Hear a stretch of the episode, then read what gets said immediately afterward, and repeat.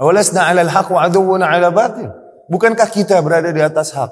Musuh-musuh kita ini di atas batil ya Rasulullah. Kata Rasul, iya. Awalaysa qatlana fil jannah wa qatlahum fil nar? Bukankah korban-korban di antara kita di surga dan korban mereka nanti di neraka ya Rasulullah? Iya emang. Falima nu'tid daniyata fi dinina? Kalau begitu kenapa kita menerimakan kehinaan ini kepada agama kita? Assalamualaikum warahmatullahi wabarakatuh. Alhamdulillah nahmaduh wa nasta'inu bihi wa nastaghfiruh ونعوذ بالله تعالى من شرور أنفسنا ومن سيئات أعمالنا. من يهده الله فلا مضل له ومن يضلله فلا هادي له.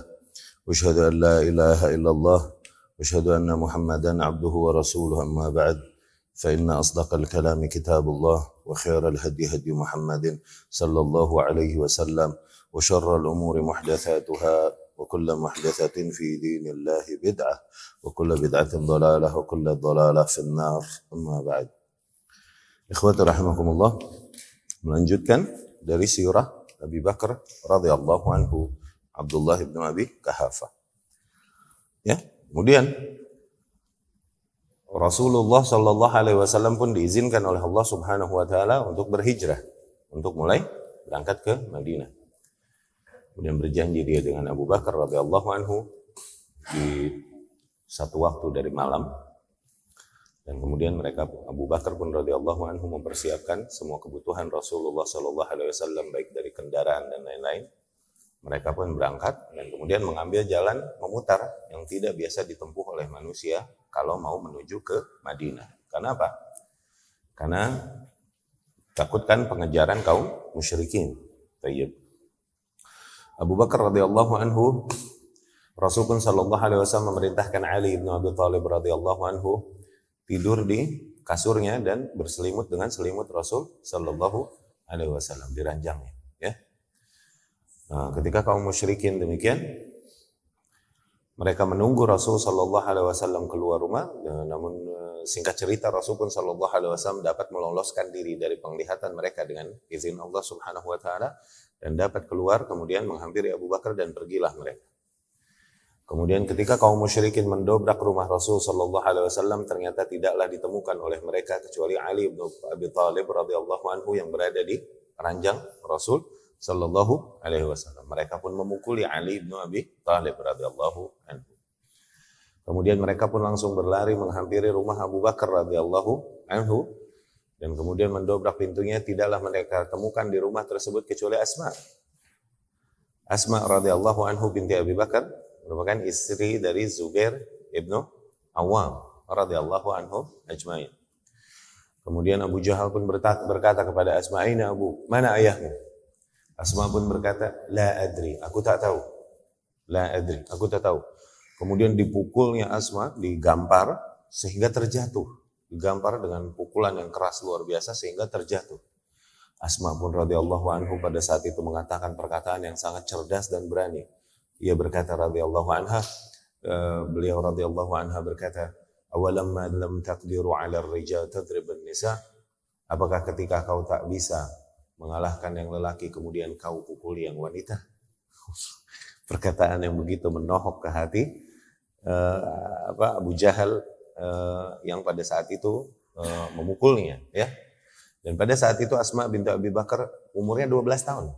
12 tahun tapi logiknya udah jalan sedemikian rupa sampai berani berkata demikian kepada Abu Jahal ya didikan Abu Bakar radhiyallahu anhu demikian ya awalamma lam taqdiru 'ala rijal tadribun nisa apakah ketika kau tidak mendapatkan yang lelaki nggak bisa nangkap nggak bisa ngalahin yang lelaki kemudian kau pukul yang wanita begitu ya Akhirnya uh, Asma radhiyallahu anha ini pada saat itu umurnya 12 tahun dan dia sedang hamil 9 bulan. Hamil dari anaknya Zubair ibnu Awam radhiyallahu anhu.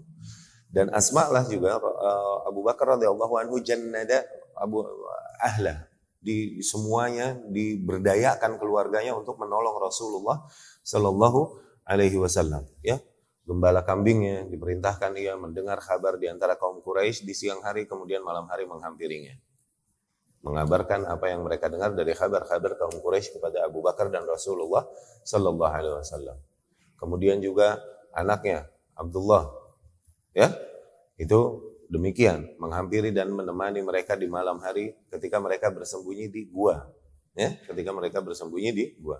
Demikian pula Asma radhiyallahu anha eh, ia berjalan menaiki gunung tersebut yang berbatu itu untuk membawakan makanan bagi ayahnya dan Rasul Shallallahu Alaihi Wasallam dan dia sedang hamil 9 bulan. Pada saat itu dia robek sabuknya, kain yang mengikat pinggangnya, namanya nitok. Kain yang mengikat pinggangnya ini dia robek dua, dia belah dua, dan kemudian yang satunya digunakan untuk mengikat makanan yang ia bawa untuk Rasul dan ayahnya, Shallallahu Alaihi Wasallam dan ayahnya Abu Bakar radhiyallahu anhu satunya lagi ia pakai tetap untuk mengikat pinggangnya karena demikianlah budaya pada wanita pada saat itu harus menggunakan nitok. Dari itu dari situ dijulukilah asma dzatun nitaqain, wanita dengan dua sabuk. Ya. Nah, dan kemudian Abu Bakar sendiri bersama Rasulullah Shallallahu Alaihi Wasallam ketika mulai berangkat dari rumah Abu Bakar radhiyallahu anhu dan menghindari pengejaran kaum musyrikin mengambil jalan berputar demikian sampailah mereka ke sebuah gua gua tersebut untuk mereka bersembunyi ya. Nah, di gua tersebut, film mantaha ilal ghar, qala Abu Bakar, ketika mereka sampai ke mulut gua, Abu Bakar pun radhiyallahu anhu berkata dulu kepada Rasul sallallahu alaihi wasallam. Dari awal kemarin sudah kita ceritakan, Abu Bakar begitu menjaga Rasul luar biasa sallallahu alaihi wasallam. Abu Bakar radhiyallahu anhu ntar jalan di depan Rasul, ntar jalan di belakang Rasul, ntar di depannya, ntar di belakangnya. Akhirnya Rasul bertanya, "Kenapa kau lakukan ini wahai Abu Bakar? Ntar di depan, ntar di belakang, ntar di belakang." Nah, Abu Bakar pun radhiyallahu anhu mengatakan, menjawab dan menggambar eh, di situ tergambar betapa khawatir dan sayangnya Abu Bakar kepada Rasul Shallallahu Alaihi Wasallam. Ya Rasulullah, kalau aku berada di depanmu, akhsya antu tamin warai. Aku takut kau diserang dari belakangmu. Tapi kalau aku berada di belakangmu, aku takut kau diserang dari depan. Demikian begitu care-nya Abu Bakar radhiyallahu anhu menggambarkan cintanya kepada Rasulullah Shallallahu Alaihi Wasallam. Bahkan mau masuk gua, mau masuk gua tersebut, Eh, Abu Bakar berkata kepada Rasul sallallahu alaihi wasallam, "Wallahi la tadkhulu hatta adkhul." Demi Allah, jangan kau masuk dulu ya Rasul, biar aku dulu yang masuk. Ya. Fa in kana fihi syai' asabani duna.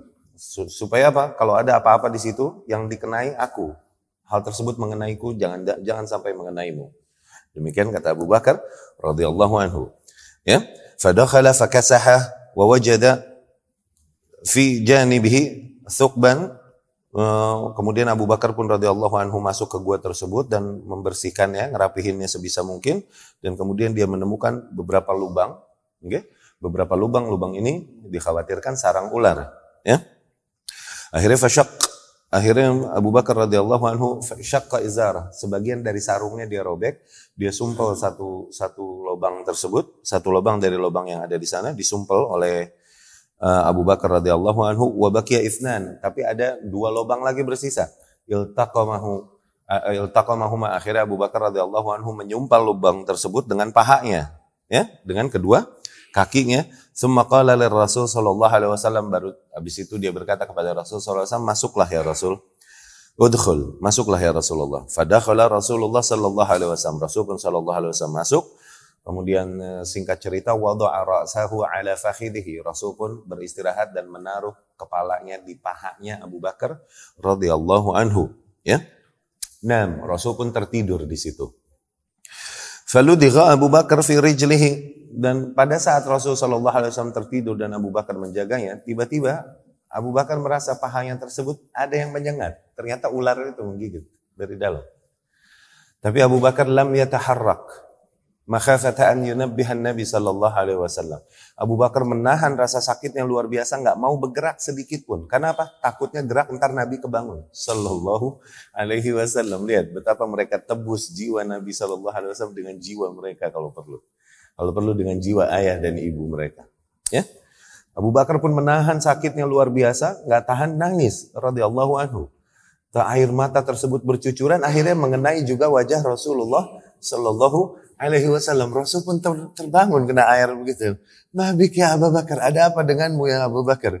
Abu Bakar pun sambil menangis, beliau berkata radhiyallahu anhu ludirtu ya Rasulullah bi abi anta wa ummi.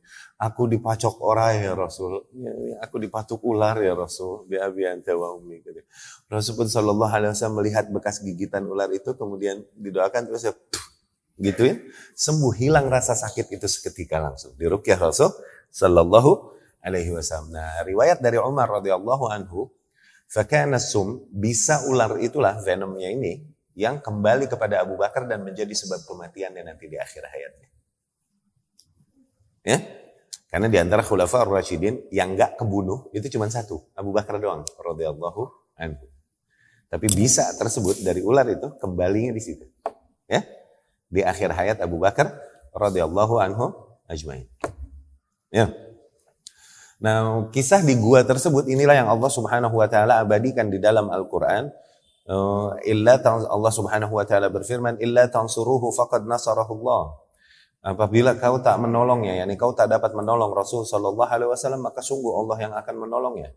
Iz akhrajahu alladziina kafaru dan ketika orang-orang kafir mengusir mereka, mengeluarkan mereka, tsaniyatnaini, berdua-dua, idh huma fil ghar ketika mereka berdua berada di dalam gua, idh yaqulu li sahibi, ketika ia, yakni Rasul berkata kepada sahibnya, La tahzan innallaha ma'ana. Janganlah kau bersedih sesungguhnya Allah bersama kita. Ini ayat ini turun, jadi ketika saat mereka bersembunyi di gua tersebut, mereka mendengar uh, Rasul Shallallahu Alaihi Wasallam dan Abu Bakar mendengar eh, suara-suara uh, di luar yang merupakan suara kaum musyrikin yang sedang mengejarnya, mengikuti mengikuti mereka. Dan gua tersebut rada miring dan kemudian berada di bawah. Jadi kalau seseorang berada di atasnya gitu, guanya rada ke bawah.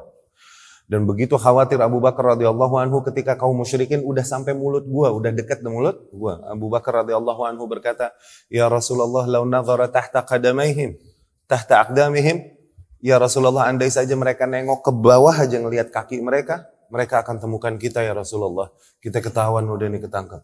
Kata Abu Bakar begitu radhiyallahu anhu. Rasul pun memberikan jawaban yang begitu menenangkan hati dan menggambarkan tauhid yang luar biasa. Rasul berkata kepada Abu Bakar radhiyallahu anhu, "Ma dhannuka ya Abu Bakar bisnatain?" Ma dhannuka ya Abu Bakar bisnatain ya Allah thalithuhuma.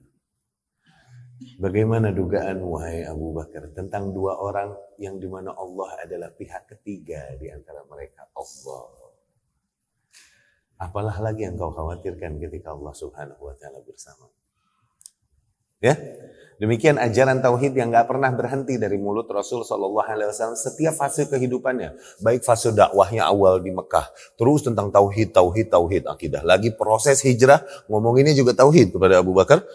Tauhid nggak tadi tuh? Tauhid banget nggak tuh tadi? Huh. Ya kan? Dan setelah hijrah awal-awal di Madinah, terus tauhid, tauhid, tauhid. Padahal kemudian Rasul udah berada di antara tentara-tentara yang kuat dan terlindung, terus aja tauhid. Nggak kelar-kelar Rasul Shallallahu Alaihi Wasallam. Jadi mereka sedang bersama para pasukan nih, Rasul Shallallahu Alaihi Wasallam pulang dari perang, eh, eh, eh, melewati sebuah sebuah pohon dan pohon ini adalah pohon yang dikeramatkan kaum Quraisy. Pohon tersebut bernama Zatu Anwat, dinamai Zatu Anwat, ya. Mereka biasa menggantungkan senjata-senjata mereka di situ supaya apa? Kalau digantungin di situ mereka meyakini bahwasanya tokcer kalau dipakai perang senjatanya. Begitu. Oke, ketika kaum muslimin melewati pohon tersebut di antara kaum muslimin berangkat dari ketidaktahuan mereka dan mereka sahabat radhiyallahu anhum. Di antara mereka ada yang berkata kepada Rasul sallallahu alaihi wasallam, "Ya Rasulullah, ij'al lana dzata anwat kama lahum dzatu anwat." Ya Rasulullah, bikinin dong buat kita pun keramat nih yang kita gantungin begini sebagaimana mereka juga punya ya Rasulullah. Rasul pun mengingkari mereka dan berkata subhanallah ini seperti yang dikatakan Musa kaumnya Musa kepada Musa alaihi salam ya Musa ij'al lana alihah kama lahum alihah. Wahai Musa jadikanlah bagi kami tuhan-tuhan sebagaimana kaum musyrikin punya tuhan-tuhan yang bah yang punya dewa-dewa yang banyak. Oke? Okay? Lihat diarahkan tauhid para sahabat radhiyallahu anhum. Jadi wajar seorang muslim dia terjerumus di dalam kekeliruan, bahkan kekeliruan tauhid wajar gak? Wajar berangkat dari ketidaktahuan ya bahkan seorang sahabat. Kira-kira yang request sama Rasul tadi udah syahadat belum? Udah syahadat dan dia muslim. Tapi belum tahu kalau ternyata pola pikir demikian tuh termasuk kesyirikan. Ya proses. Akhirnya Rasul pun mengingkar, mengingkarinya. Harus. Ya. Dan kemudian ketika mereka berperang, kalau lagi turun mereka teriak subhanallah, subhanallah, teriak kenceng-kenceng. Kalau lagi naik Allahu Akbar, Allahu Akbar kan lewati gunung, lembah dan lain-lain. Akhirnya Rasul Wasallam berkata, irba'u ala anfusikum pelan-pelan, pelan-pelan jangan teriak-teriak. Innakum tad'un sesungguhnya kalian ini sedang menyeru zat yang sami'an basira. Oke? Okay? zat yang maha mendengar lagi maha melihat. Hadir, ada. Kalian tidak sedang menyeru zat yang gaib, yang enggak mendengar, enggak melihat. Tulis, tauhid gak? Tauhid. Nggak berhenti Rasul Shallallahu Alaihi Wasallam mengajarkan tauhid di setiap fase kehidupannya bahkan sampai akhir hayatnya Shallallahu Alaihi Wasallam nggak berhenti mengajarkan tauhid. Nah sekarang kok bisa sebuah kaum mengaku mengikuti jalan Rasul Shallallahu Alaihi Wasallam menyeru manusia kepada agama Rasul Shallallahu Alaihi Wasallam dan menomor sekiankan dakwah kepada tauhid kan kok bisa kok bisa malah mengedepankan dakwah-dakwah lain yang tidak ada contohnya dari Rasulullah Shallallahu Alaihi Wasallam seperti seruan-seruan kepada mendirikan negara, mendirikan khilafah dan lain-lain. Bari nggak tahu kayak gimana maksudnya apa? Hah? Nabi mana di antara nabi-nabi yang Allah utus turun kepada para manusia terus menyeru manusia yuk bikin negara yuk atau yuk kudeta yuk ambil ambil alih kuasa yang ada. Nabi yang mana? Nabi lu siapa sebenarnya? Kalau ngomong Nabi Muhammad SAW, mereka Nabi SAW tidak mengajarkan apa yang mereka lakukan. Tauhid, tauhid, tauhid dan akidah. Demikian ahlu sunnah. Kau akan membedakan para dai ahlu sunnah dari yang bukan ahlu sunnah. Di mana kentalnya dakwah mereka kepada tauhid dan akidah. Materi-materi lain yang didakwahkan ini pelengkap saja sifatnya. Pelengkap aja bukan inti dakwahnya. Inti dakwahnya selalu berasal pada mereka, selalu berbicara yang nggak nggak jauh dari tauhid dan akidah, tauhid dan akidah, tauhid dan akidah. Demikian ahlus sunnah. Materi-materi lain, akhlak, manner, kemudian muamalah maliyah, muamalah harta dan lain-lain. Mereka sampaikan iya, tapi pelengkap, bukan inti dakwahnya itu, bukan. Oke? Okay? Atau mungkin fikih rumah tangga dan lain-lain. Mereka sampaikan, mereka sampaikan, tapi bukan itu main point dakwahnya. Enggak, selalu tauhid, akidah, tauhid, akidah, enggak ngerem. Dan mereka nggak pernah bosan menyampaikan itu sebagaimana Rasul Shallallahu Alaihi Wasallam nggak pernah bosan sampai akhir hayatnya nggak berhenti menekankan poin-poin akidah kepada para sahabatnya radhiyallahu anhum. Ya. Kemudian ikhwatu rahimakumullah. Ya. Tadi telah kita, telah kita ceritakan di mana Abu Bakar radhiyallahu anhu jannada ahla yang berdayakan semua keluarganya untuk membantu uh, Islam dan dakwah Rasulullah sallallahu alaihi wasallam. Asma'nya putrinya radhiyallahu anha membantu Abu Bakar radhiyallahu anhu. Demikian juga Abdullah, demikian juga gembala kambingnya ini Amir ibnu Fuhairah. Oke. Okay? Yang mencari kabar di antara kaum musyrikin di siang hari dan di malam hari menyampaikan kabar-kabar tersebut kepada Rasul dan Abu Bakar radhiyallahu anhu. Ya. Tapi sayangnya pada saat itu diriwayatkan di Tarikhul Khulafa dari e, Ibnu Sirin. Ibnu Sirin rahimahullah dia berkata, pada saat itu anaknya Abu Bakar yang namanya Abdurrahman radhiyallahu anhu itu justru bergabungnya dengan kaum musyrikin, enggak bersama Abu Bakar radhiyallahu anhu ya bergabungnya dengan kaum musyrikin. Tapi setelah itu nggak lama masuk Islam. Nanti nantinya masuk is masuk Islam. Abdurrahman bahkan ada di antara riwayat-riwayat yang datang. Uh, Abdurrahman bahkan berkata kepada Abu Bakar radhiyallahu anhu, uh, Inni alim tu annaka ahdaftani fi Badr. Aku tahu waktu perang Badr kau terus mengincarku. Ya ini ketika perang Badr, ini kan perang pertama nih, ya kan? Abu Bakar barisan depan bersama Rasulullah Shallallahu Alaihi Wasallam. Abdurrahman ini sama kaum mush, musyrikin sama Abu Jahal, Abu Lahab and the gang. Huh? Akhirnya perang nggak? Abu Bakar malah diincar anaknya, dia terus ngincar dan terus aku lari dan ngeles darimu. Kata kata anaknya, kata Abdurrahman radhiyallahu anhu. Pada saat itu masih di barisan kaum musyrikin. Zain? Abu Bakar pun radhiyallahu anhu berkata kepada anaknya nih, "Amma annak, adapun engkau, lau ahdaftani andai saja kau yang mengincarku, aku tak akan mengelak darimu." Aku akan hampiri kau, kubunuh kau dengan tanganku sendiri. Allahu Akbar. Lihat, tingkat kecintaan dan keimanan yang luar biasa seseorang kalau sampai berani mengorbankan anaknya di jalan Allah Subhanahu wa taala luar biasa. Karena apa ya, akhi? Cinta hakikatnya cinta cinta cinta. Oke? Okay? Cinta ini hakikatnya ada dua macam. Ada cinta fitri, ada cinta taklifi. Cinta fitri yang memang fitrah manusia yang emang dia dicetak built in pada dirinya cinta yang besar luar biasa. Oke? Ada tanggung jawabnya, ada rasa tanggung jawabnya, tapi nggak dominan. Dominan lebih besar cintanya. Ada cinta taklifi, rasa cintanya sih nggak terlalu besar, tapi lebih dominan. Ya emang tanggung jawabku untuk menjaganya. Tuh. Cinta fitri contohnya cinta orang tua kepada anak. Itu nggak usah Allah suruh. Cinta taklifi, cinta yang beban dan tanggung jawab, cinta anak kepada orang tua. Lebih dominan sebenarnya rasa tanggung jawabnya, diuji seseorang untuk berbakti kepada orang tuanya. Makanya di Al-Quran banyak kita perintah, ketemukan perintah Allah untuk berbakti kepada anak-anak, kepada orang tua. Perintah Allah kepada para anak-anak untuk berbakti ke orang tua. Banyak nggak di Al-Quran? Banyak. Karena anak-anak diuji, mesti bersabar untuk berbakti kepada orang tuanya. Tapi nggak ada perintah di dalam Al-Quran kepada para orang tua untuk berbuat baik kepada anak, ada gak? Nggak ada. Kenapa? Nggak usah disuruh. Allah udah built in di dalam hatinya. Pasti. Kalau perlu anak gue makan, gue lapar. Kalau perlu anak gue berbaju, gue yang telanjang. Gak apa-apa. Kalau perlu anak gue berumah, gue yang kehujanan, kepanasan. Gak apa-apa. Itu orang tua, fitrah emang. Demikian. Makanya di dalam Islam lihat sesuainya syariat Islam dengan psikologi manusia. Apabila seseorang sampai membunuh anaknya, seseorang membunuh anaknya, itu nggak ditangkap. Nggak dikisos. Bukan nggak ditangkap, nggak dikisos. Jadi kalau seseorang bunuh seseorang kan dikisos. Ya kan? Tapi kalau kasus yang orang tua bunuh anak, itu nggak dikisos. Di Islam. Nggak dibunuh lagi. Kisos ini hukum penggal kan? Nggak dibunuh lagi. Kenapa demikian? Karena bisa dijamin.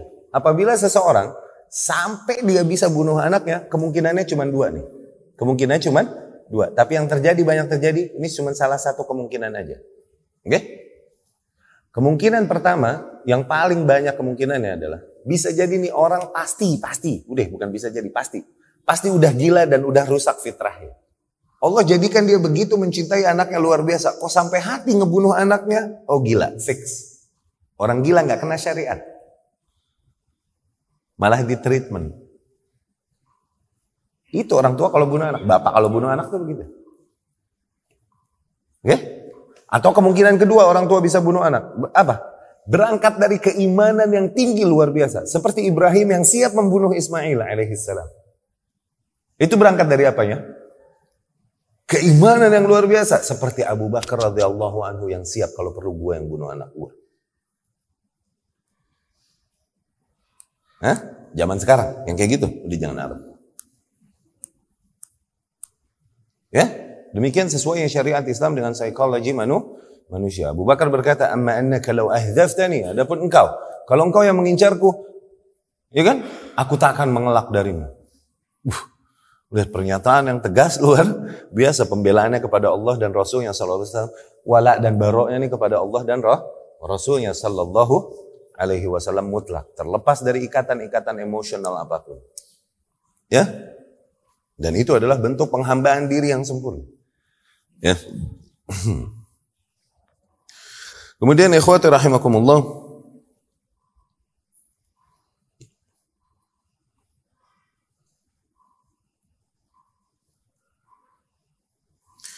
Dan ketika di perang Badar pun ya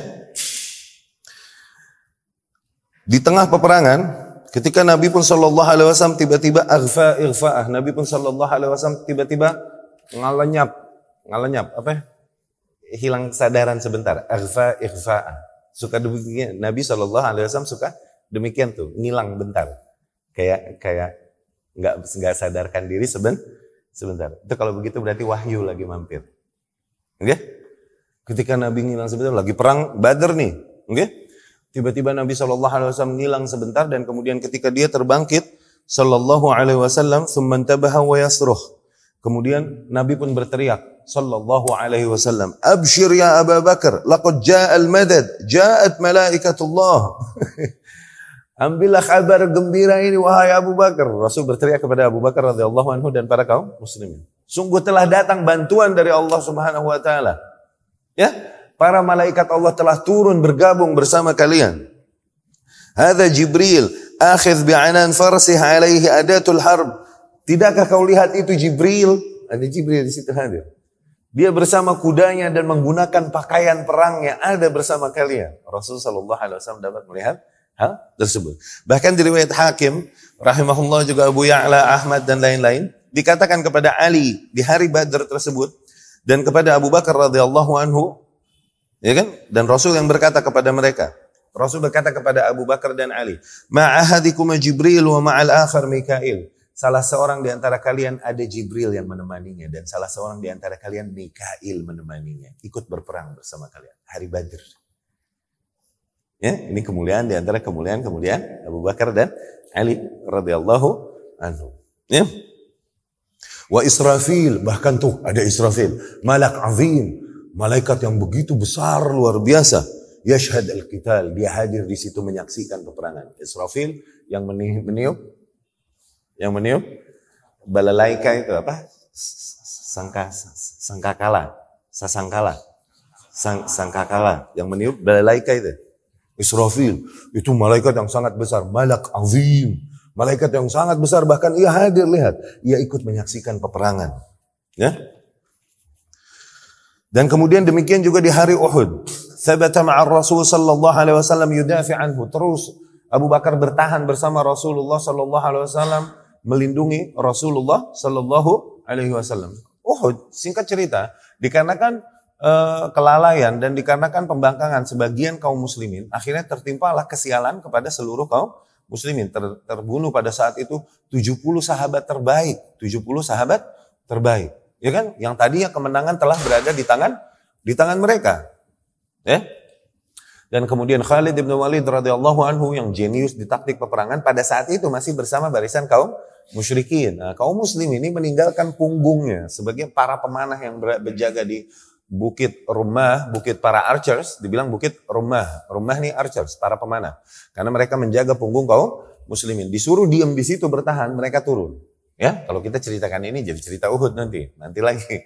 Alat kulihal, akhirnya para sahabat pun radhiyallahu anhu lari dan kocar kacir menyelamatkan diri masing-masing. Walam yabqa ma'ar Rasul sallallahu alaihi wasallam di, di, di riwayatnya di riwayatnya Barra ibnu Azib radhiyallahu anhu, walam yabqa ma'ar Rasul sallallahu alaihi wasallam ghairat 12 rajula. Tidaklah bersisa bersama Rasul melindungi Rasul sallallahu alaihi wasallam kecuali cuma 12 orang, yang lain pada lari. Mereka menutup dan melindungi Rasul sallallahu alaihi wasallam dengan jiwa dan raganya, dengan, dengan badannya. Oke? Okay? Di situ ada Sa'ad bin Abi Waqqas radhiyallahu anhu dan dia kenal, dia ini pemanah yang baik luar biasa. Di situ juga ada Talha bin Ubaidillah yang sangat heroik pada hari Uhud sehingga Abu Bakar sendiri berkata radhiyallahu anhu, "Al yauma yauma Talha." Tuh. Ini hari ini harinya Talha emang. Kenapa begitu heroik luar biasa? Talha bin Ubaidillah. Sa'ad bin Abi Waqqas radhiyallahu anhu itu jago mana? Jago mana? Dan dia awal man yarmi fil Islam. Orang yang pertama yang melontarkan anak panah di dalam Islam.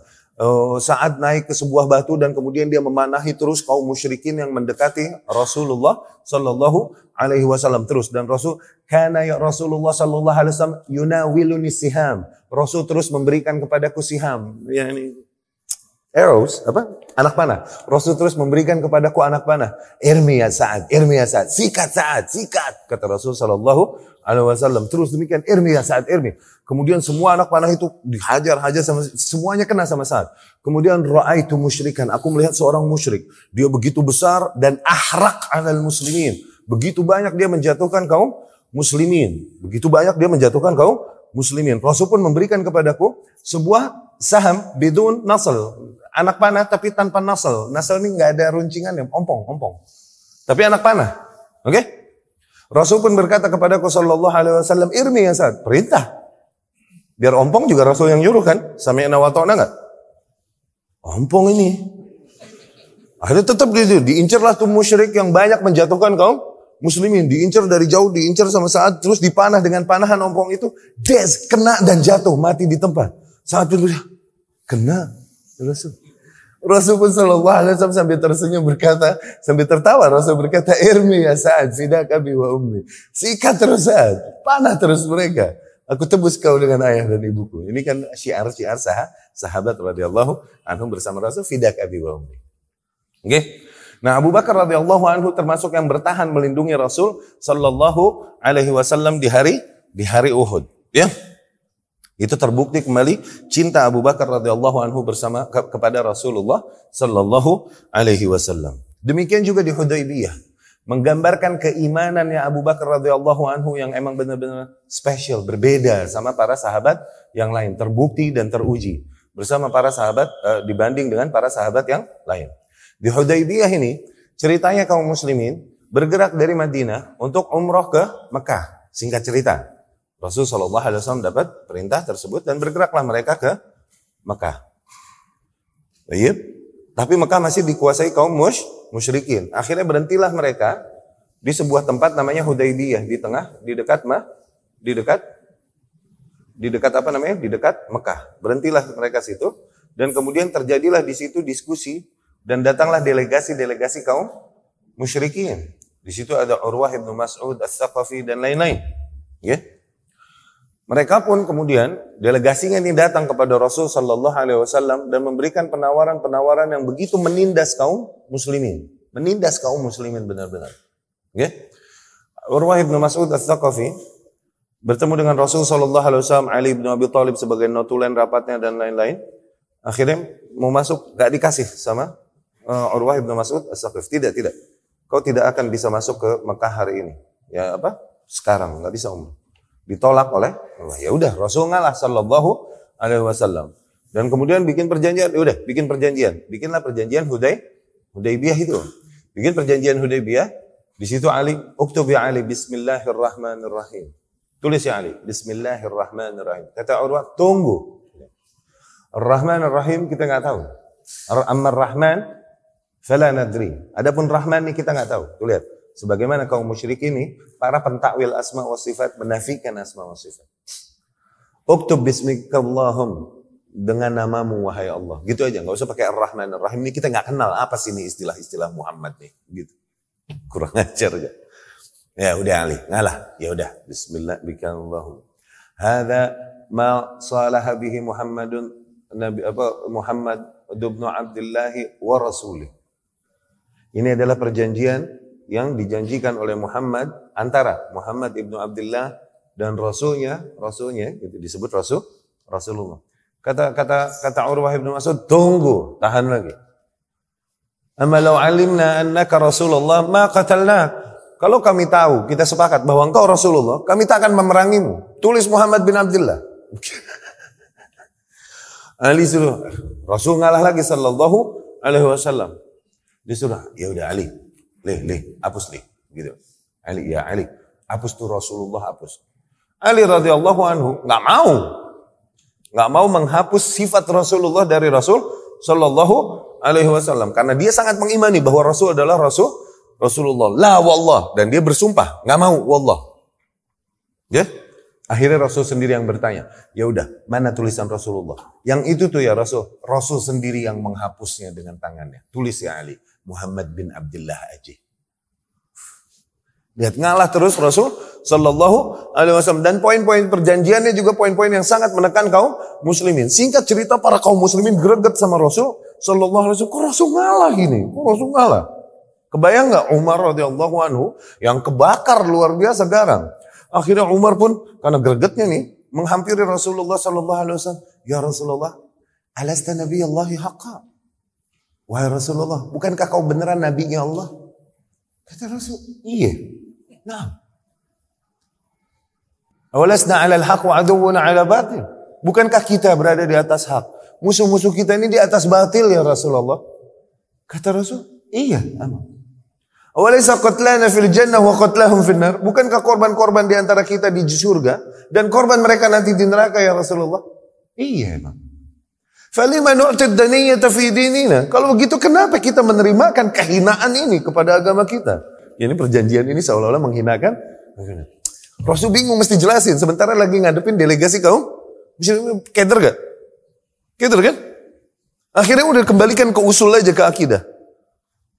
Langsung Rasul berkata, Wallahi inilah Rasulullah. Demi Allah, aku ni Rasulullah. Wallahi innahu lanasiri. Dan demi Allah aku tak akan memaksiati wala asih. Demi Allah aku tak akan memaksiati perintahnya. Dan demi Allah, Allah akan menolongku, akan memenangkanku. Udah lu terima itu aja maksudnya begitu. Susah kalau mesti dijelasin satu, satu. Ribet gak? Tapi masih greget nih Umar gak terima. Aduh. Akhirnya Umar menghampiri Abu Bakar radhiyallahu anhu. Ya Abu Bakar. Hah? Iya bro. Ya Abu Bakar. Iya. Alaysa Nabi Allah. Bukankah dia beneran Nabi Allah? Pertanyaan yang sama. Abu Bakar jaraknya jauh dari Rasul. Alaihi Bukankah dia beneran Nabi Allah? Iya. emang. Bukankah kita di atas hak dan musuh kita di atas kebatilan? Iya emang, kata Abu Bakar radhiyallahu anhu.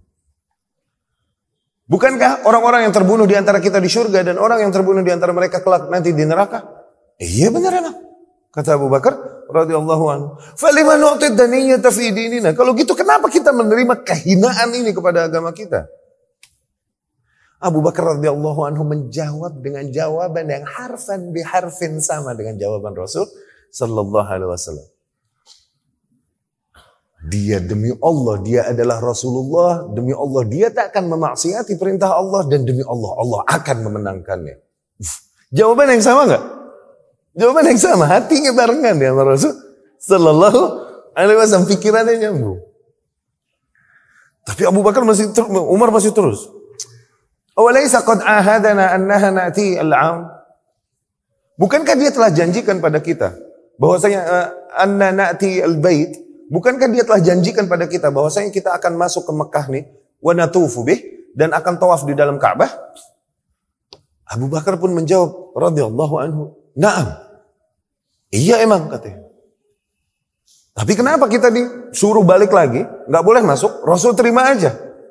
Abu Bakar berkata, apakah iya, yakni apakah Rasul menjanjikan kepadamu bahwa harus tahun ini masuknya? Lihat, luar biasa nggak radhiyallahu anhu ajmain. Akhirnya Abu Bakar berkata kepada Umar, Ya rajul, istamsik bi gharzik. Man, ya rajul itu begitu, man. Gitu ya. Istamsik bi gharzik. Pegang teguh usulmu, al-gharz yakni pangkalmu, akarmu. Pegang teguh akarmu, gigit kuat-kuat begitu bahasa-bahasa demikian. Pegang teguh akarmu. Demi Allah dia adalah Rasulullah. Dan demi Allah, Allah akan memenangkannya. Ya, ini jangan pernah kau sedikit pun ragu dengan apa yang dilakukan. Gitu. Allah, luar biasa. Sikap Abu Bakar radhiyallahu anhu di perjanjian Hudaybiyah menggambarkan keimanannya yang emang another level dengan para sahabat lain radhiyallahu anhu. Makanya seperti yang kemarin kita katakan, yang dikatakan Abu Mas'ud, Ibnu Mas'ud radhiyallahu anhu, Ibnu Abbas dan lain-lainnya emang Masa bakona Abu Bakar bi kathrah salah wala siyam wala sadaqah. Abu Bakar ini enggak, tidaklah ia mengalahkan kita dengan lebih banyak sholat, lebih banyak puasa, lebih banyak sodakoh. Bukan itu yang bikin Abu Bakar ngalahin kita, bukan itu. Walakin bisyai'in waqar fil qalb. Tapi dengan sesuatu yang terhunjam dalam di dalam hatinya. Akidah. Keimanan yang enggak tangguh. Itu makanya dia berada di another level dibandingkan sahabat-sahabat lain. radhiyallahu anhum ajmain. Ya. Kemudian ikhwati rahimakumullah. Pada saat itu Urwah adalah juga delegasi yang luar biasa yang biasa menghadapi pembesar-pembesar negeri-negeri. Oke? Okay? Persia, Romawi dan lain-lain. Dia tahu apa yang harus dilakukan sebagai seorang delega, delegasi, delegasi ulung lah pokoknya. Kemudian dia di dalam membujuk-bujuk Rasul Sallallahu Alaihi Wasallam dia sambil pegang-pegang janggut Rasul Sallallahu Alaihi Wasallam dan ini di antara cara membujuk seseorang di Arab pegang jeng jenggotnya, oke? Okay? Dipegang-pegang janggut Rasul Sallallahu Alaihi Wasallam dan tiap kali dia pegang janggut Rasul dari belakang ada Mughirah bin Syu'bah. Wala benar. Mughirah bin Syu'bah dari belakang digetok tangannya pakai gagang pedang. Tok. Hmm. Dipegang lagi, tok. Akhirnya dakan Rasulullah. Akhirnya dakan Rasulullah. Jauhin gak tanganmu dari Rasul? Jauhin gak tanganmu dari Rasul? Digetok terus. Waduh, Urwah sampai segitu ya keder kan. Dan kemudian Urwah berkata, sesungguhnya engkau ini tidaklah mengikutimu kecuali du'afa, masakin, kecuali orang-orang miskin, orang lemah. Nanti mereka akan meninggalkanmu, wahai Muhammad. Begitu ngomongnya sama Rasul Sallallahu Alaihi Wasallam. Abu Bakar yang ada di belakang Rasul gergetan ngedengernya. Langsung dia maju ke depan dan dia berkata, Awanahnu nafirru wa nada'ah. Apa kau kira kami akan pergi dan meninggalkannya, kabur meninggalkannya, meninggalkan Muhammad? Umsus badrullat Kau hisap sana. Sorry, maaf. Badr, kemaluan wanita. Bahasa kasarnya di Arab, kemaluan wanita. Daerah sini, kemaluan wanita dan kemudian tempat buangnya. Itu badr, bahasa kasarnya di Arab. Biasa digunakan untuk mencela. Oke? Okay? Lata, lata ini berhala di antara berhala-berhala mereka yang mereka sifati ini wanita. Oke? Okay? Apa kau kira kami akan pergi kabur meninggalkannya, meninggalkan Muhammad sallallahu alaihi wasallam? Kau hisap sana, bazirnya lata. Allah. Digituin sama Abu Bakar sampai bergetar Urwah bin Mas'ud. Thaqafi akhirnya ia pulang kepada kaumnya. Dia berkata kepada kaumnya, "Ya kaum, wahai kaum, kepada kaum musyrikin ini, Wallahi inni wafadtu 'alal muluk wal umara. Demi Allah aku telah maju menghadapi para raja-raja dan para penguasa-penguasa. Yang ini di negeri mana pun. Dia, kan tadi kita bilang Urwah bin Mas'ud nih delegasi ulum. Walakinni ma ra'aitu ahadan yuhibbuhu ashabuhu kama yuhibbu ashabu Muhammadin sallallahu alaihi wasallam Muhammadan. Tapi demi Allah, aku tidak pernah melihat seseorang yang dicintai oleh pengikutnya sebagaimana para pengikut Muhammad mencintai Muhammad sallallahu alaihi wasallam. Kadu yaktatiluna ala tunakhamatin tanakhama biha sallallahu apa? Tanakhama biha. Hampir saja mereka saling membunuh gara-gara berebutan ludah yang diludahkan oleh Muhammad sallallahu alaihi wasallam. Begitu. Biarkan dia, saranku biarkan dia dengan urusannya sudah, jangan halangi dia. Kalau dia menang melawan bangsa-bangsa Arab, maka kemenangannya hakikatnya kemenangan kita. Biarkan saja dia dengan dakwahnya dan urusannya, udah jangan usilin dia, dia biarin deh. Gitu saran Urwah ibnu Mas'ud pada saat itu kepada para kaum musyrikin Quraisy. Tapi sikap itu di Hudaybiyah singkat cerita, demikian Hudaybiyah menggambarkan kekuatan dan dalamnya iman Abu Bakar radhiyallahu anhu dan sahabatnya ia bertahan menghadapi mungkin hal-hal yang membuat kaum muslimin yang lain goyang dan ragu tapi itu tidak membuat sama sekali goyah sedikit pun keimanan dan keyakinan Abu Bakar radhiyallahu anhu. Ya. Kemudian sahabatnya Abu Bakar radhiyallahu anhu pun tampak ketika saat wafatnya Rasulullah sallallahu alaihi wasallam. Ya. Diriwayatkan Imam Bukhari dan Muslim rahimahumullah dengan sanadnya dari Aisyah radhiyallahu anha, juga dari Abdullah bin Zum'ah dan lain-lain. Bahasa Rasul sallallahu alaihi wasallam lamma marida maradahu al-akhir, Rasul sallallahu alaihi wasallam ketika sakit, sakit-sakit terakhir, okay? Itu Rasul sallallahu alaihi wasallam eh, banyak memberikan isyarat agar Abu Bakar radhiyallahu anhu menggantikannya. Okay? Di antaranya sering kali Rasul Shallallahu Alaihi Wasallam memerintahkan Abu Bakar untuk mengimami manusia sholat. Ya. Pernah malah satu kali ketika Rasul Shallallahu Alaihi Wasallam perintahkan Abu Bakar untuk sholat. Ya. Abdullah bin Zum'ah ini berkata, diriat Abdullah bin Zum'ah, Abu Bakar waktu itu lagi gaib, nggak ada. Sementara sholat udah harus didirikan. Akhirnya Umar lah dipilih oleh manusia, udah sholat. Falamma kabbar Umar, ketika Umar bertakbir, Allahu Akbar, Rasul pun mendengar ya. Rasul kan di kamar ya, kamarnya nempel. Yang jadi kuburannya sekarang, Sallallahu Alaihi Wasallam. Dia mendengar takbirnya Umar radhiyallahu anhu. Rasul pun berteriak dari kamarnya. Ya Allahu dzalika wal muslimun. Ya Allahu dzalika wal muslimun. Aina Abu Bakar? Tidak, tidak, tidak. Jangan, jangan. Allah dan kaum muslimin enggan menerima hal tersebut. Gitu. Karena apa? Diperintahkan oleh Rasul Shallallahu Alaihi Wasallam untuk diimami oleh Abu Abu Bakar. Akhirnya mereka membatalkan. Tuh, lihat. Enggak lama Ummul Mukminin Aisyah pun radhiyallahu anhu berkata, radhiyallahu anha berkata, "Inna Abi Inna Abu Bakar, Inna Abi raqiq." Sesungguhnya ayahku nih hatinya tipis.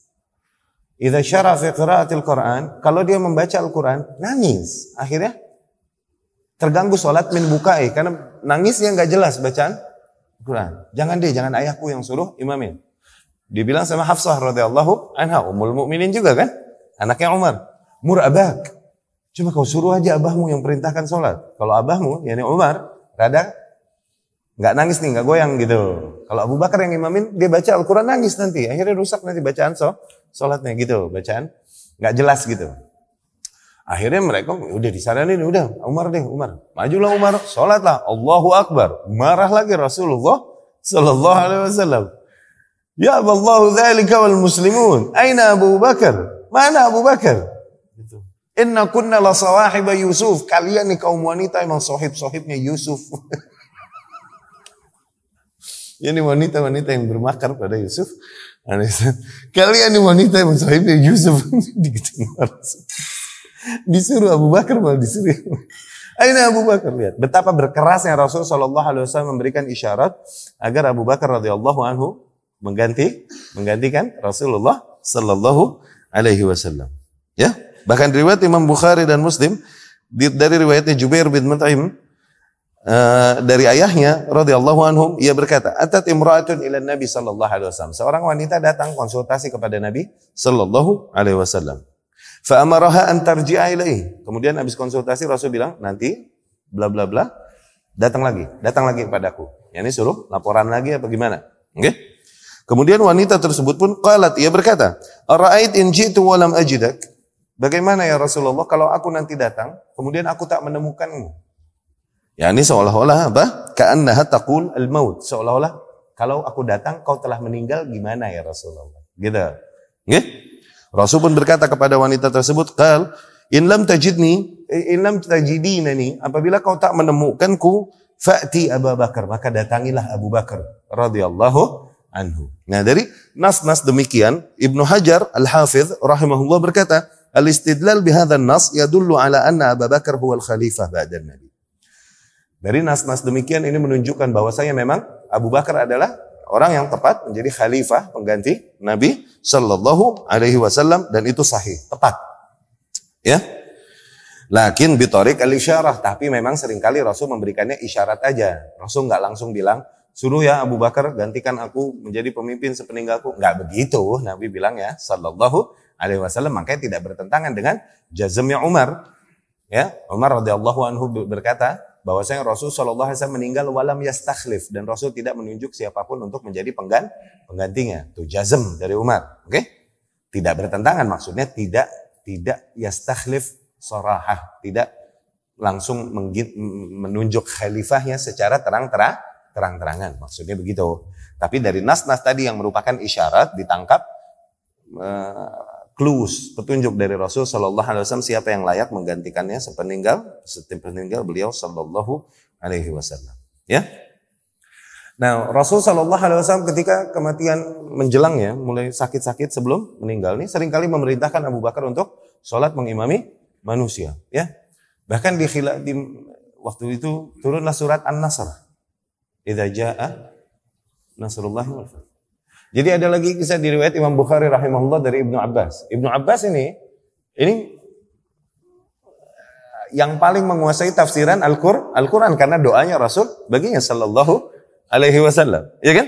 Allahumma 'allimhu ta'wil faqihu fid din wa 'allimhu ta'wil. Ya Allah berikanlah dia pemahaman yang dalam di dalam beragama dan ajarkanlah dia tafsiran Al-Qur'an. Begitu kan? Doa Rasul makbul. Udah Ibnu Abbas paling Tapi Ibnu Abbas nih bocah, kalau nggak salah meninggal, umur, uh, Rasul meninggal umur Ibnu Abbas ini 9 tahun ya. Kalau nggak salah, kalau nggak salah. Oke? Okay? Ala kulihal, masa khilafahnya Umar radhiyallahu anhu. Umar ini suka yujalis al ulama, suka dia duduk-duduk sama para ahli ilmu, nggak mandang umur. Itulah Umar radhiyallahu anhu. Satu hari dia ngajak Ibnu Abbas radhiyallahu anhu waktu itu umurnya cuma belasan tahun. Diajak Ibnu Abbas, duduk di maj majelis bareng, majelisnya ini hangout, duduk-duduk. Kebiasaan mereka begitu, suka duduk-duduk gitu. Majelis. Majelis sama para ahli badar. Ahli badar nih sahabat-sahabat senior. Yang ikut badar ini senior. Nah Umar suka duduk-duduk sama mereka, musyawarah, dapat ide dan lain-lain, suka begitu. Nah Ibnu Abbas diajakin bocah. Terus aku melihat, kata Ibnu Abbas melihat mata mereka seolah-olah mereka nih berkata dengan matanya gitu. Ngapain sih nih Umar ngajak bocah? Walana abda mislu. Kita juga punya anak segede-gede kita kita nggak ajak-ajakin ke sini segala. Gitu. Waduh katanya.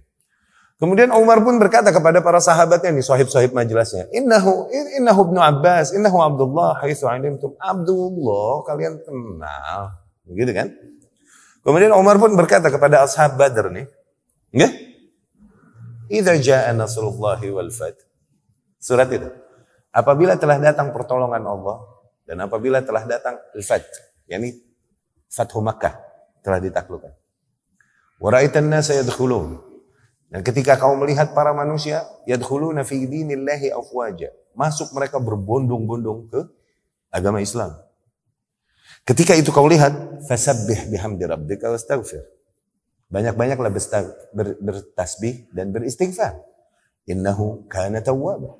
Sesungguhnya ia, yakni Allah adalah zat yang maha menerima taubat hamba-hambanya. Oke? Okay? Surat itu. Mada takulu? Apa menurut kalian maknanya, tafsirannya? Ibnu Abbas tahu. Oh, innahu yakhtabiruni. Dia tahu. Umar mau show them off. What I got. Yani. Umar mau menunjukkan kepada para senior kebolehanku nih. Begitu. Zed, Ibnu Abbas pada bocah. Para ahli badar nih berkata, oh itu ya. Ya itu perintah dari Allah apabila kepada Rasul. Apabila telah ditaklukkan Mekah, kemenangan telah didapatkan. Dan para manusia berbondong-bondong masuk Islam, maka agar uh, Rasul banyak-banyak bertasbih dan beristighfar. Gitu. Kata para sahabat Nabi. Standar kalau gitu, nggak ada tafsirannya. Itu cuma terjemahan aja udah gitu. iya gak? Begitu kalian kalian? Iya. Ibnu Abbas baru ditanya di depan mereka nih. Ah, wa ayat. Apa pendapatmu Ibnu Abbas, Abdullah? Ara ghairu Aku berpendapat berbeda dengan mereka. yakni dengan para se senior. Aku berpendapat berbeda dengan mereka. Oh ya, menurutmu surat itu tentang apa? Ibnu Abbas pun berkata radhiyallahu anhu, innahu ajalu Rasulullah sallallahu alaihi wasallam qad iqtarab. A'lamahu Allahu iya. Itu tanda-tanda di mana ajal Rasul telah mendekat. Allah kasih tauin kepada Rasulnya sallallahu apabila datang kemenangan Allah, apabila telah ditaklukkan Mekah, begitu. Apabila kau lihat manusia berbondong-bondong masuk Islam, itu ajalnya Rasul yang telah Kata Ibn Abbas demikian. Umar berkata, sungguh aku berpendapat sama denganmu. Begitu. Jadi di antara surat-surat akhir yang turun kepada Rasul Sallallahu Alaihi Wasallam adalah surat ini. Idza jaa nasrullahi wal fath. Dan kemudian sering kali Rasul Sallallahu Alaihi Wasallam memerintahkan Abu Bakar menggantikan salat. Dan suatu hari, kemudian mereka ketika salat lagi salat, dipimpin oleh Abu Bakar biasa setelah beberapa hari sakit Rasul Shallallahu Alaihi Wasallam dan nggak keluar para sahabat pun khawatir dan nggak melihat Rasul Shallallahu Alaihi Wasallam beberapa hari. Ketika mereka sedang sholat, Rasul pun Shallallahu Alaihi Wasallam mengintip jadi jendelanya. Jadi Rasul ada jendela khusus melihat ke dalam masjid ada siapa ya, gitu. Oke? Okay? Dia melihat para sahabatnya lagi lagi sholat, lagi sholat. Kidna'an naftatina fi sholatina. Hampir kita terfitnah sholat kita. Tengah sholat nih, melihat Rasul bangun, buh girangnya kita. Rasul udah bisa berdiri dan ngeli, ngelihat. Kenapa beberapa hari nggak bangun-bangun ya Rasul? Sallallahu alaihi wasallam. Ini kok seger bisa ngelihat ngintip segala ini itu. Dan Rasul pun hampir kita batalkan sholat dan membiarkan Rasul mengimami kita kembali. Tapi Rasul pun memberikan isyarat, terusin, terusin sholat kalian dan Abu Bakar yang sedang mengimami kita. Allah. Kemudian besokannya atau beberapa hari kemudian Rasul pun Shallallahu Alaihi Wasallam lagi seger nih, lagi seger, minta dibimbing, dibimbinglah Rasul Shallallahu Alaihi Wasallam oleh Ja'far bin Abi Thalib oleh Ali menuju mimbarnya dan kemudian pun Rasul Shallallahu Alaihi Wasallam bertemu dengan para sahabatnya setelah beberapa hari sakit gitu ya, bertemu dengan para sahabatnya dan kemudian menaiki mimbar. Menaiki mimbarnya dan kemudian Rasul Shallallahu Alaihi Wasallam seperti biasa berkhutbah, seperti biasa Rasulullah Shallallahu Alaihi Wasallam berkhutbah. Nah ini diriwayatkan Imam Bukhari dan Muslim rahimahumullah dari Abu Sa'id Al Khudri radhiyallahu anhu dan lain-lain. Banyak yang meriwayatkan hal ini. Rasul pun setelah berkhutbah asna memuji memenyanjung-nyanjung Allah Subhanahu wa taala kemudian bersalawat Rasul pun berkata kepada para sahabatnya inna abdan min ibadillah. Sesungguhnya seorang hamba di antara para hamba-hamba Allah. Khayyarahullah Allah berikan kepadanya pilihan. Baina zahratil hayatid dunya wa ma fiha antara nikmat-nikmat dunia kembang-kembang kehidupan duniawi wal khulud fiha dan keabadian di dunia wa baina ma indallah dan antara apa-apa yang ada di sisi di sisi Allah fakhtara ma indallah namun hamba tersebut memilih apa yang ada di sisi Allah gitu Tiba-tiba Abu Bakar radhiyallahu anhu berdiri dan berteriak-teriak sambil menangis. Tiba-tiba nih. Sehingga kita kaget mendengar Abu Bakar demikian. Dia berdiri dan berteriak sambil menangis. Dia berkata, Naftadika bi abaina wa ummahatina ya Rasulullah. Naftadika bi abaina wa ummahatina. Kami tebus engkau dengan ayah dan ibu kami ya Rasulullah. Kami tebus engkau dengan ayah dan ibu kami. Kami tebus ya nih pengorbanan mereka bagi Rasul Shallallahu Alaihi Wasallam. Zed, kalau perlu ayah dan ibunya mati Rasul jangan. Tuh artinya tuh gitu. Itu artinya fidaka abi wa ummi itu artinya gitu.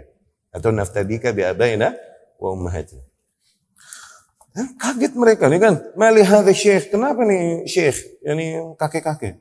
Rasul SAW cuma bilang, Inna abdan min ibadillah. Hamba Allah ada yang dikasih pilihan. antara kehidupan duniawi dan abadi padanya dan dia memilih yang di sisi Allah. Di sisi Allah, kau tahu dia berdiri teriak-teriak kenapa nih? Tapi Abu Sa'id berkata radhiyallahu anhu dan lain-lain, fakana Ab Abu Bakar, Abu Bakar memang a'lamuna dia paling alim, afhamuna paling faham di antara kita kepada murad, kepada maksud Rasulullah sallallahu alaihi wasallam.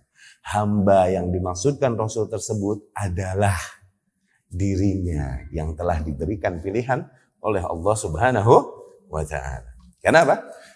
Karena tidak Abu Bakar menangkap hal itu telah mendekat semakin mendekatnya ajal Rasulullah Sallallahu Alaihi Wasallam. Hal ini nggak ditangkap sama yang lain, ini ditangkap sama Abu Bakar radhiyallahu anhu. Mereka masih berkan, masih memustahilkan hal itu. Ah, enggak lah, enggak lah masa Rasul meninggal gitu. Tapi Abu Bakar menangkap hal tersebut justru. Dan kemudian akhirnya uh, setelah demikian Rasulullah pun Shallallahu Alaihi Wasallam setelah mengalami beberapa saat segar demikian kembali ngedrop lagi kondisinya. Nah, demikian orang yang mau meninggal kan suka seger sesaat kan? Iya gak? Suka seger sesaat kemudian kembali ngedrop lagi. Suka begitu gak? Suka begitu kan? Seringkali terjadi demikian. Kalau kata orang Betawi ngabisin, suka ngabisin. Kadang begitu. Ya kan? Seger sesaat gitu, kemudian kembali ngedrop lagi sampai tiada. Nah Rasul kembali ngedrop lagi Sallallahu Alaihi Wasallam dan kemudian Ummul Mukminin Fatimah radhiyallahu anha kan yang mengurusnya di rumahnya. Eh sorry, Ummul Mukminin Aisyah radhiyallahu anha yang mengurusnya di rumahnya. Kemudian Ummul Mukminin Aisyah radhiyallahu anha uh, menceritakan hal tersebut. Mata Rasulullah sallallahu alaihi wasallam baina nahri wa sadri. Rasul sallallahu alaihi wasallam meninggal antara leherku dan dadaku, yakni bersandar pada diriku. Oke? Okay? Sanad lain ada yang berkata, mat wa huwa ala fakhidhiha dan Rasul sallallahu alaihi wasallam sedang bersandar di pahanya Ummul Mukminin Aisyah radhiyallahu anha. Jadi Ummul Mukminin Aisyah radhiyallahu anha e, menceritakan juga hadis tersebut dari Rasul sallallahu alaihi wasallam bahwasanya Allah Subhanahu wa taala memberikan pilihan kepada para para para nabi dan rasul sebelum mereka meninggal, ya. Karena Rasulullah jadi uh, Ummul Mukminin Aisyah diriwayat Imam Bukhari rahimahullah dengan sanadnya dari beliau radhiyallahu anha berkata, "Karena Rasulullah sallallahu alaihi wasallam wa huwa sahih yaqul." Rasul sallallahu alaihi wasallam ketika ia sehat, biasa dia berkata, "Innahu lam yuqbad nabiyyun qattu hatta yura maq'adahu minal jannah." Hatta hatta yara maq'adahu minal jannah. Sesungguhnya tidaklah seorang nabi pun diwafatkan sehingga ia melihat dulu posisinya di surga kelak seperti apa. Diperlihatkan dulu pada nabi tersebut posisinya di surga kelak seperti seperti apa. Summa yuhayya au yukhayyar. Kemudian setelah itu diberikan pilihan kepada nabi tersebut. Falamma falamma ishtaka wa hadarahu al-qabd فلما فلما اشتكى وحضره القبض ورأسه على فخذ عائشة غشي عليه dan ketika Rasulullah Shallallahu Alaihi Wasallam merasakan sakit yang luar biasa dan kematian pun menghampirinya, Rasul seringkali Shallallahu Alaihi Wasallam sampai titik tidak sadarkan diri, husya alaih, okay? sampai titik tidak sadarkan diri. Husya alaihi falamma afaq dan ketika Rasul Shallallahu Alaihi Wasallam terbangkitkan dari dari bangunnya, jadi banyak berulang-ulang demi demikian. Ada ketika lagi seger, dan dia berada di pangkuan Ummul Mukminin Aisyah radhiyallahu anha atau di dadanya terpindah-pindah gitu. Nah, kemudian dia melihat uh, Abdurrahman pada saat itu radhiyallahu anhu masuk dan menghampiri Ummul Mukminin Aisyah wa kan yasta dan dia lagi siwakan. Rasul pun melihat melihat kepada siwak tersebut sebagaimana anak-anak melihat sesuatu yang menginginkan yang diinginkan ya. Ummul Mukminin tahu kan hobinya Rasul sallallahu alaihi wasallam. Kau mau ya Rasulullah? Iya mau gitu. Sini sini sini siwak lu. Begitu sama adiknya nih sama Abdul Abdurrahman sini kemarikan siwakmu. Begitu. Diberikan kepada Ummul Mukminin Aisyah kemudian di, di, digigit oleh Ummul Mukminin Aisyah. Okay?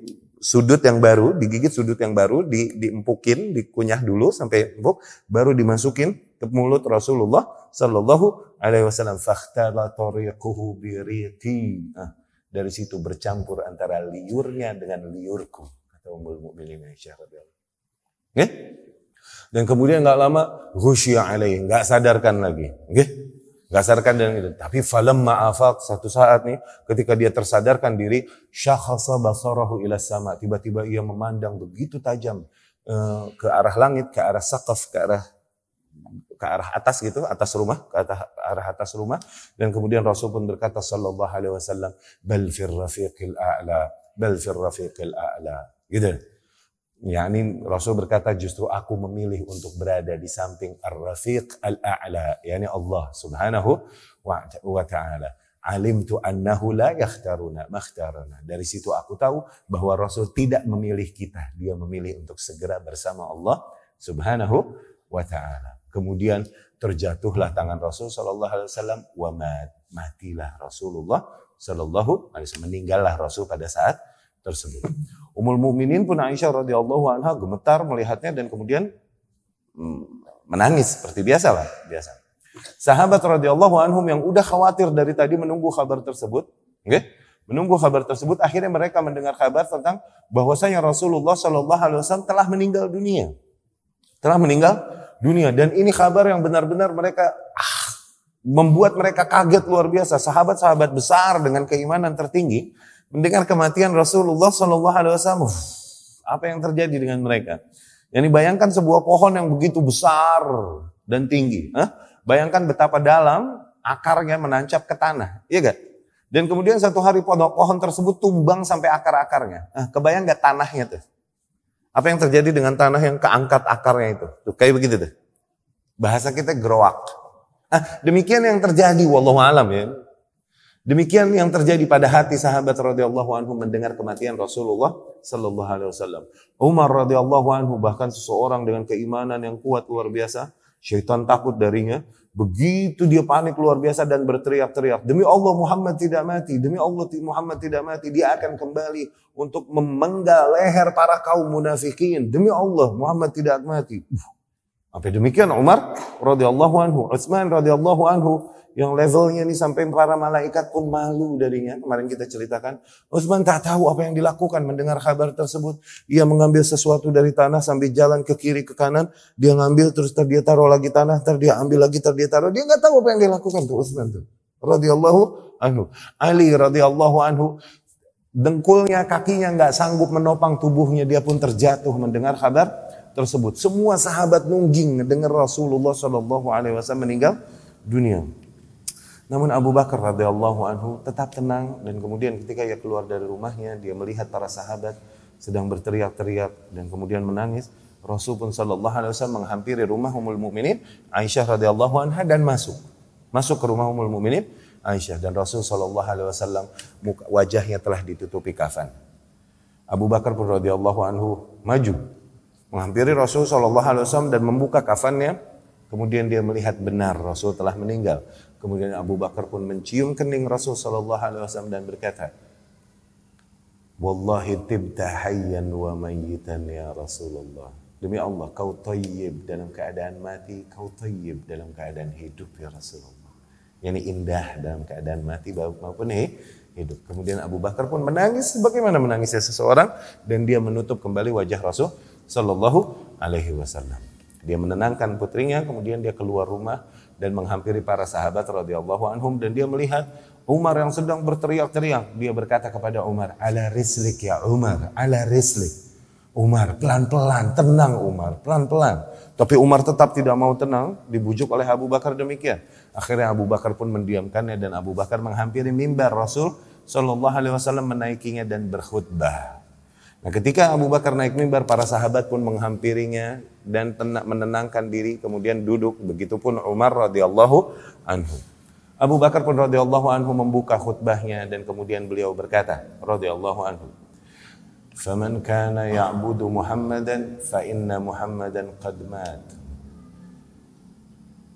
Barang siapa yang beribadah menyembah Muhammad, maka sesungguhnya Muhammad telah mati. ومن كان يعبد الله فإن الله حي لا يموت Namun barang siapa yang beribadahnya, menyembahnya kepada Allah, maka sungguh Allah adalah zat yang maha hidup dan takkan pernah mati.